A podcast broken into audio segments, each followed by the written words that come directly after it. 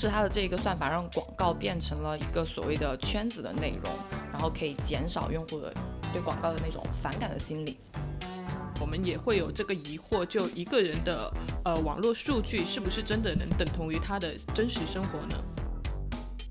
啊，所以就你不发什么东西，其实也意味了一些东西。对，这是我的社交 KPI，一个月要多多少少发一点。非常典型的就是用这种非常吸睛的单品去引发一个讨论，像他们里面会有很多的这种错乱障碍的亚文化元素啊，各种就是夸张比例的，还有就是荒谬的色彩。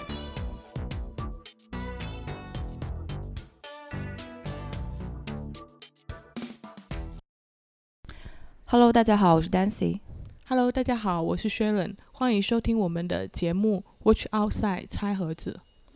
今天是我们节目的第一期，所以我们今天的话，想先从大家一个都比较熟悉的议题开始讲起，就是关于奢侈品的朋友圈广告。像你的话，什么样的朋友圈广告会点进去看？呃，我一般就是点赞比较多的广告可能会关注一下，但是也比较少说会点进去呃互动。嗯，因为看到就是有一些在外面做的就。预览的时候，页面看起来还是比较有意思的，就会看一下了。对，其实我也是差不多。然后除此之外的话，我会留意一下自己比较感兴趣的那种品牌，就是因为我们做广告的之前会知道一些品牌他们的创意会非常好嘛，那就会留意一下。还有一些就是在我们的朋友圈互动里面特别多的那种广告，那也会点进去稍微要看一下。那你会就是给朋友圈广告去留言或者点赞吗？不会，为了避免被打算法标签。那其实朋友圈里面，就你看到朋友圈里面的广告的话，你会发现它，呃，就是你的朋友会给朋友圈里面的广告进行留言或者是点赞的行为，然后这种行为它多不多呢？嗯，我觉得。点赞可能会比较多，但留言就很少了。我们自己也不喜欢去留留言，所以留言这种情况还是比较少的。然后呢，就是明星类的可能会会看到有一些调侃之类的内容。对，其实好像普通的那种广告的话，会比较少有人留言。那这里就有一个很有意思的现象，然后大家也都会很熟悉的一个现象：如果你的朋友圈出现了那种奢侈品广告的话。那可能大家去点赞，或者是甚至去留言，它的积极性就会高一点，对吧？哦，是，就有发现，就是可能会有一些朋友圈这种奢侈品广告，会有一些疯狂的点赞党。你觉得他们这种是什么心态呢？因为其实大家都知道朋友圈的广告的一个投放逻辑，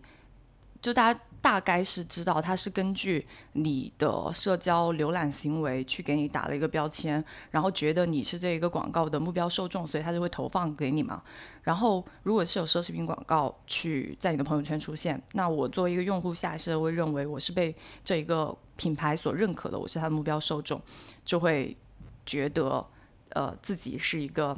就所谓的高端用户群体。那这个时候其实是会从心理上来说的话，是会有去点赞以及留言的这个动机的。那我们刚刚其实有讲到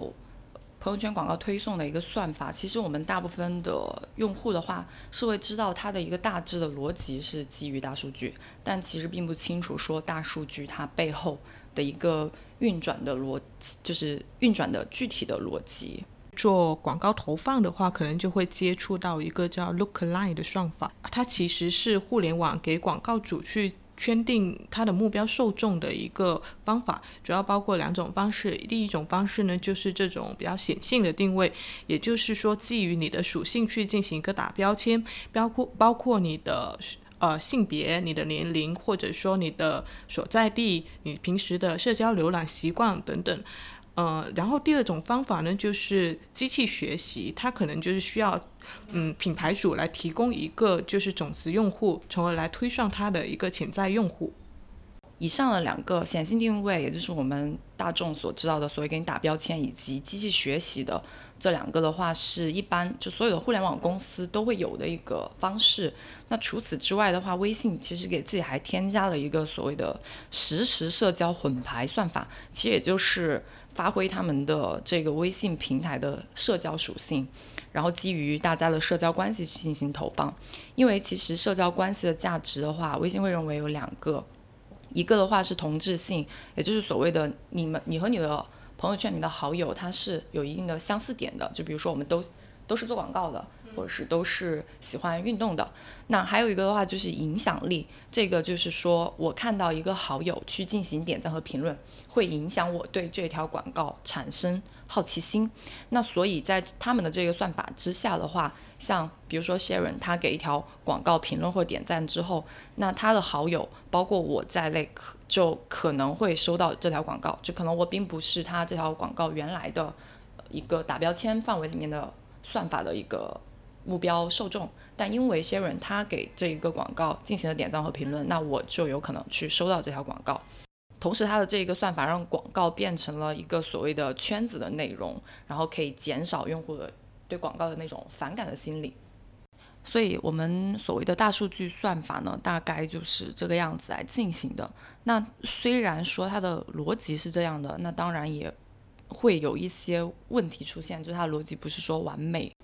因为相对于拥有支付宝的阿里系来说的话，腾讯它的用户数据可能它并不能够确定我这一个用户他是不是真的是所谓的有钱有消费力。嗯，不过是的，对，因为支付宝的话，它是可以就很真实的嘛。嗯，不过现在微信支付它也其实逐渐也市场占有率也在慢慢上升了。我们也会有这个疑惑，就一个人的呃网络数据是不是真的能等同于他的真实生活呢？其实这个问题的答案也很明显，就显然不能够等同于他的真实生活，因为你完全其实可以在网络上。有意识的去建立一个虚拟的人设。二零一四年的时候，就有一个行为艺术家已经做过这种社交实验了。然后在这里也可以跟大家分享一下，这个实验很有名，也可能有人听说过。他这个实验就是艾玛利亚·乌尔曼是一个社交艺术家，然后他在 Instagram 上面呢就开了一个账号，那种很典型的网红状态的账号，在里面发了很多的照片，可能有几个月，持续几个月，然后收获了。我最近去看的话，他现在是有十五万的粉丝，但是他已经停更了。完了之后，他在通过他的这个账号引起了网友很大的一个反响，然后后面最后的时候，他又去高调的宣布，其实他这个账号是整个一个精心策划过的表演。那这种的话，其实它就相当于一个网红在自己的社交平台上面去经营自己的一个形象。那为什么就是他可以收获这么大的关注呢？就是因为他在里面设计了一个很强烈的反转的桥段，所谓人设崩塌的一个桥段。就一开始他可能是一个完美的形象，后来他去发自己失恋了，然后生活很堕落，每天和他之前的一个精致的形象形成一个反差。然后在这个时候的话，之前很表达爱慕的一些网友，那可能有一些就会在这时候对他发起攻击。哦，所所以这个就是利用这种巨大的一个落差，对，他就是很发一些很前后反差很大的照片，但最后他有一个又有一个 happy ending，是一个很典型的网红的故事。而且他每一个互动的粉丝给他的留言啊什么的，他都把它收集起来作为数据样品，然后变成他这一个行为艺术作品，名字叫做“优秀与完美”中间的一个组成部分。所以，我们刚刚所讲到的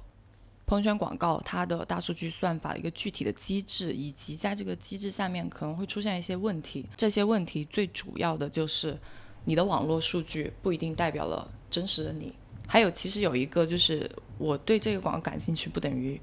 是它的目标受众，可能就只是好奇，然后向往，或者是像我们这种广告人的纯粹的调研行为。首先想提到的一个特别有趣的现象，最近也很红的，就是在微博上开始的一个叫做凡尔赛学的概念。然后这一个概念的话呢，是。一个微博的博主叫做小奶球，他首先提出来的，在他的微博上分享了很多他定义的凡尔赛学的一些现象。我们也很熟悉所谓的那种低调装逼的行为哦，就是那种教你如何无装逼于无形这种啊，对对对，是吗？就是这种，就是那他是怎么去教大家去做这他这种他就是朋友圈的打造是吗？是指朋友圈？对，但是他是用一种反讽的方式来去做的，就是他没有去直接的批判这种行为，但是你可以很明显的看到他是通过模仿这种行为以及分享他所看到的圈啊等等，然后去向大家解释这个叫做凡尔赛学，就他把它称之为凡尔赛学，而且引起了很多的跟追随者。他其实是一个就是教别人去进行一些隐性炫耀的。那如果是本来那个人也是比较有钱、比较比较有地位的人，他去进行一些日常的分享，这种是不是也会变变相的被认为说是一种装逼的行为之类的？有有两种，我觉得有两种情况。第一种就是你刚刚说的，他其实也就是很有钱、很有地位，嗯，然后他去炫耀，但是他的炫耀呢是那种不动声色的炫耀。我很有钱，但是我一定要通过另外的一种方式，比如说，哎呀，好烦啊，这么多车不知道开哪一个，然后这种拐弯抹角的来让别人 get 到你很有钱，就展示一下自己有钱的烦恼。对，然后就这么多套房，哎，不知道住哪一个啊？这个这种这种就是他所定义到的这种凡尔赛学，这个是一种，还有一种就是，嗯，我明明没有，比如说那么有钱。但是我要表现的我好像很有钱，然后其实他所定义到的凡尔赛不光是仅仅表现在炫富，还有各种炫美貌、炫身材、炫爱情，就就万物皆可炫。对，就是所有的可以拿来炫耀的部分，就我们好像很喜欢这种暗戳戳的去炫耀，为什么不可以就大大方方的说出来？我觉得我很美，或者我觉得我身材很好。我一定要去拐弯抹角的去发一个无关的内容，然后让希望借别人的口来说出来我本来想说的话。这种行为的话，其实和我们刚刚讲到的朋友圈收到奢侈品广告的推送，比如我收到一个爱马仕广告的推送，嗯，就会更加的倾向于在上面继续进行点赞啊以及评论的这种互动。而且有一个很有意思的现象，就是说。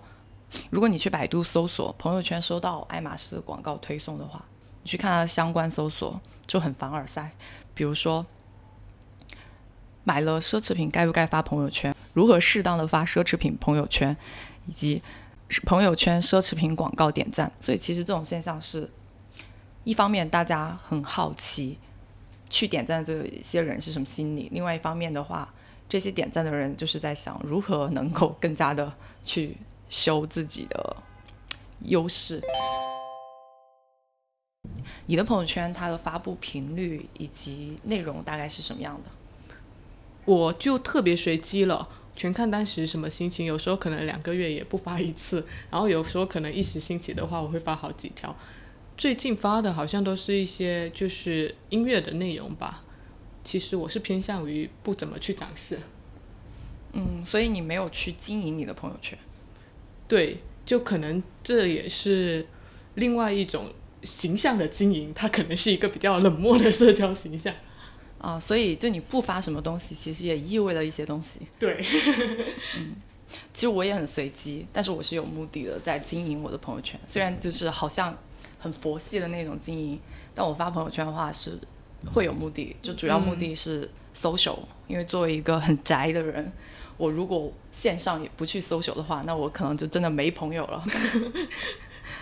所以，但是我发的频率也会比较低，可能一个月就五条，而且最近都是都是我的猫。因为如果是发相对于发自拍呀，或者他拍呀，或者打卡这种，大家会很普遍的认为像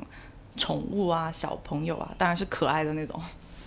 这种可爱的东西是一个比较安全的社交内容。所以你是很固定的会发五条是吗？也没有很固定，有点像 KPI。KPI。对，这是我的社交 KPI，一个月要多多少少发一点。你是倾向于说把自己的朋友圈变成一个就是各种这种个人展览馆这种感觉，去展示自己的日常，通过你发的内容，然后来对让大家对你有个印象的认知，大概是一个怎样的人？但是我的朋友圈它只能呈现我想去呈现的那一个部分，我会有意识的去塑造自己在朋友圈的好友里面的形象。其实这种朋友把朋友圈变成一个个人展览馆的行为的话，也就是当初呃欧文欧文戈夫曼说的那个很著名的自我呈现理论，就是大家在社交当中想要有意识的把自己最好的一面展现给大家。嗯，是。但当然也不一定是最好的一面，就可能无意识的，像我那种也是在展现自己的一个形象，是吗？对，就反正有一个固定的形象在进行输出，但这个形象它可能是你经过挑选的最好的一面，也有可能是呃，比如说我对着父父母，我对父母可能有一个形象，嗯，对同学可能有一个形象，嗯，对客户可能会有一个形象。对啊，所以就是朋友圈会分组吗？我是一般都会分组的，因为我在就是加好友的时候就会进行一个归类的习惯。但是现在我朋友圈发的少，所以好像也没没太大差别吧。我发东西的话，可能会更多的是就是去满足自己的一个自我的表达欲，所以发的时候我可能会面临我要分组。我要我要不要分组发？我要分哪个组发？所以这种选项就会让我觉得挺烦的，所以就变成了现在这种不发的这种偷懒的做法。所以也是会考虑到面对不同的人要去呈现不同的形象。对，对这一个呈现出来的形象其实是一个虚拟的自我，或者是理想的自我，就反正和真实的自我是有差别的。然后大家。然后大家在网络上的话，就更多的倾向于展示一个理想的或是虚拟的自我，而且会存在着一个观众隔离的现象。像观众隔离的话，之前就是美国的一个心理学家威廉詹姆斯，他也有就是这样一个观点，说就一个人在呃社交有多少个社交自我，其实是取决于他对于这种不同的群众的看法。就像我们面对就是不同的。呃，不同的好友圈圈，或者说不同的呃亲友也好啊，自己的工作同事会输出一个不同的形象一样，针对这些分组去输出自己的一个不同的内容。我们选择展现我们的自己的话，其实也不是由着我们的性子来，大家都是一个嗯社会人，嗯，所以我们都是有自己一个固定的社会角色，可能是父母，可能是儿女。然后可能是乙方，所以我们要表现出这个固定的社会角色应该有的样子。其实它是一个社会文化的产物吧。嗯，是的。那你就是在社媒上见过的印象会比较深刻的奢侈品广告有哪些呢？最近的话，最近看到的就是迪奥的那个。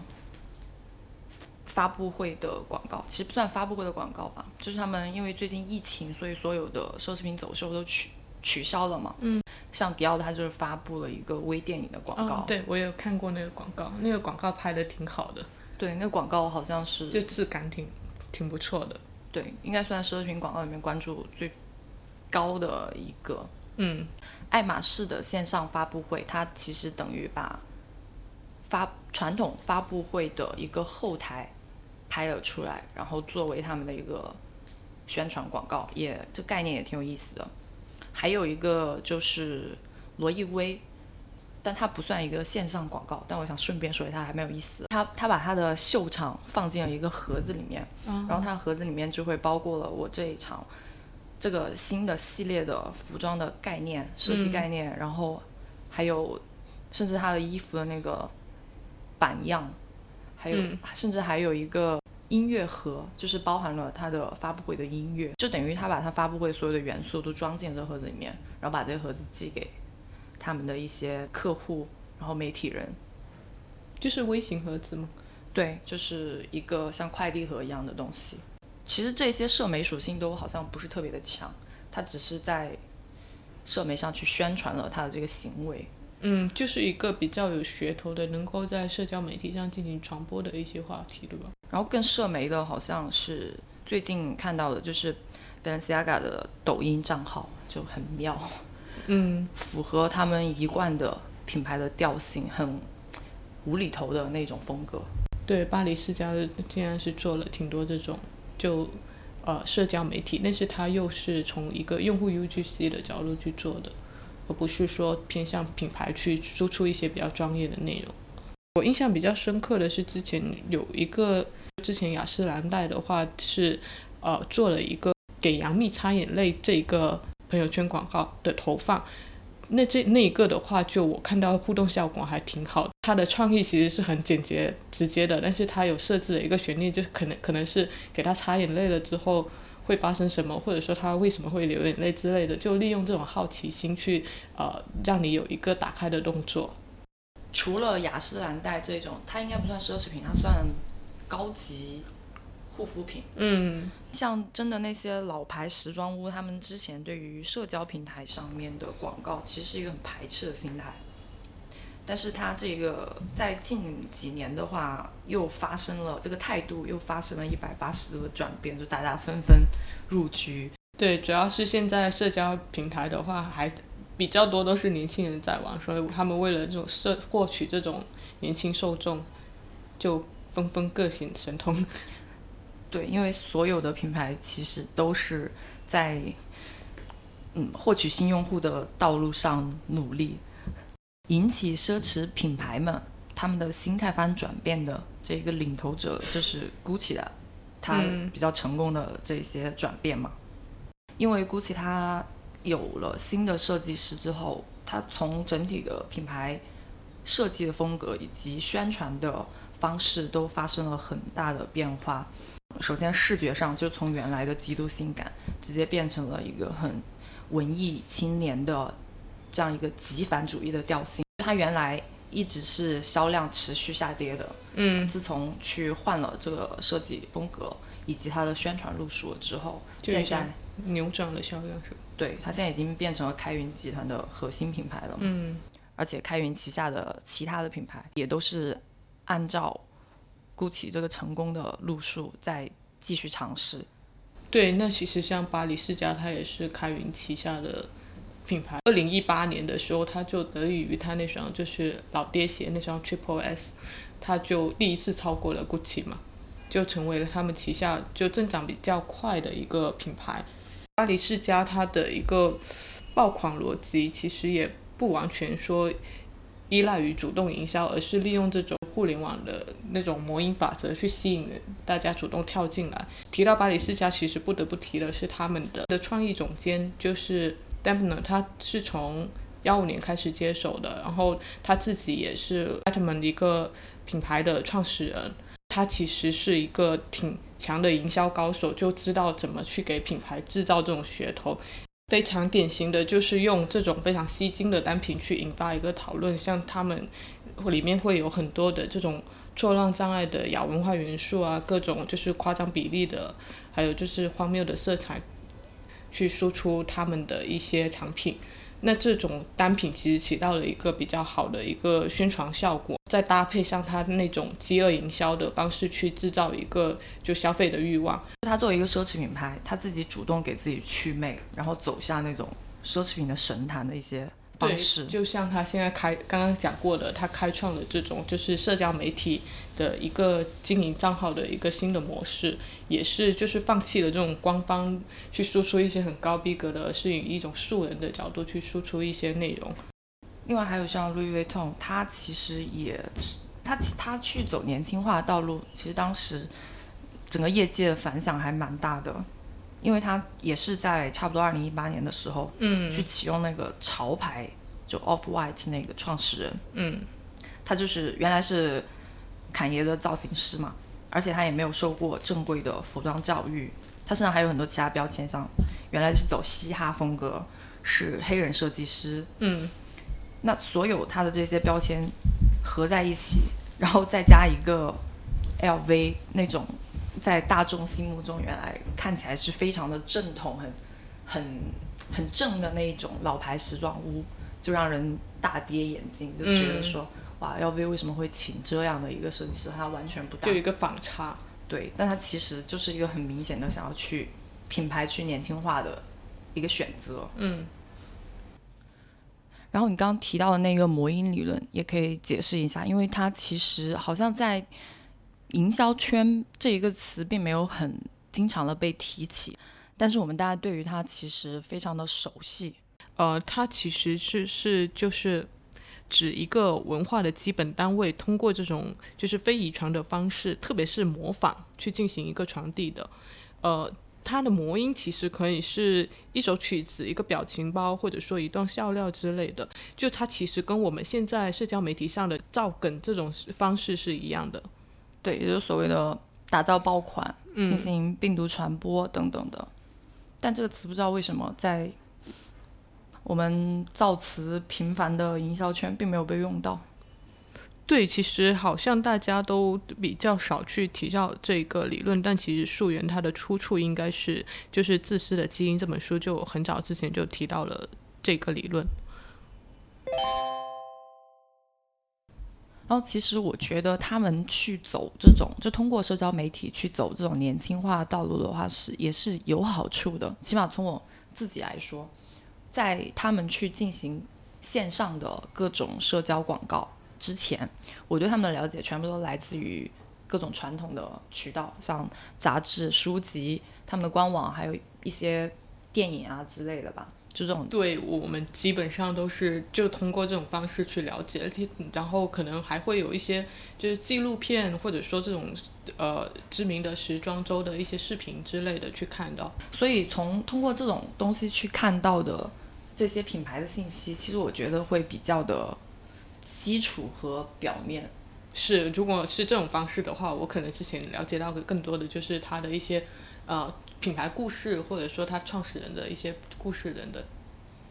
对，我们不能够去，其实很难去深入到这一个品牌的细节，因为他们之前并没有说。要去跟消费者互动什么的嘛，就还是一个对比较高高在上的一个形象，对，还是在神坛之上的。所以说，他们去走这个社媒广告的投放的方式的话，其实是可以更多的传递出他们的一个品牌精神，还有他们的创意的理念。比如说 Balenciaga，他如果只是走秀，然后把模特穿着他们秀场服装的一些广告投放到杂志上面。那我对他的认识就只能够永远停留在一个比较抽象的设计理念上面。但是他们现在如果用抖音账号去发布一些更加发布那些 UGC 的内容，那我会就会更加很直观的感受到哦，原来你是一个这样的巴黎世家。呃，可能我不是目标消费者，但是通过这种社交广告的话，能够了解到你这个品牌。可能之前的那种奢侈品更多的是从它就直接是。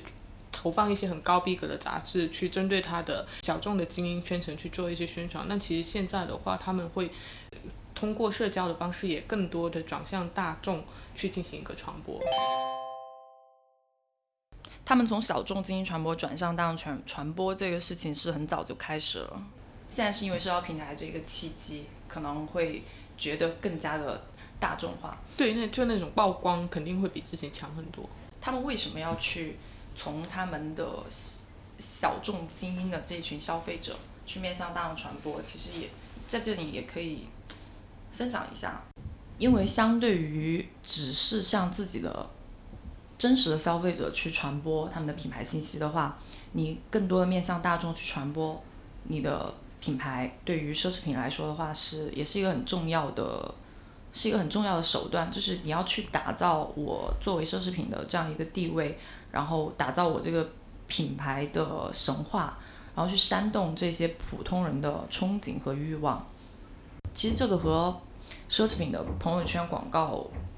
也有一也有一个联系。就是我们之前不是说，大家会疑惑，我作为一个普通消费者，为什么会被投放嗯爱马仕啊这些广告？对，其实他的心理应该是一脉相承的。我不是他们背后的投放者，我不知道他们的逻辑是不是这样，但从广告的逻辑来说的话，我这一个投放是必要的。作为一个奢侈品的话，不光是要向我的目标消费者投放，我还要向大众传播我的知名度。对，这样的话，我的目标消费者他们才更有消费欲望。对，所以其实以上谈到的是我们就大众传播里面非常重要的功能之一——地位赋予。